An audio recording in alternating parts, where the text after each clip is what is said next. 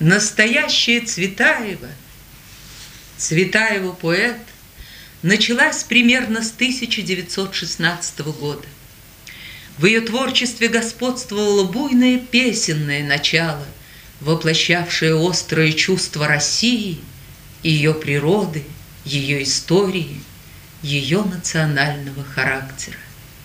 Отсюда и сам строй цветаевского стиха, который так роскошно включает в себя и частушку, и заплачку, и былину, и просто народную песню, то есть все то, что так точно и верно назвала Ариадна Эфрон российскостью языка ее.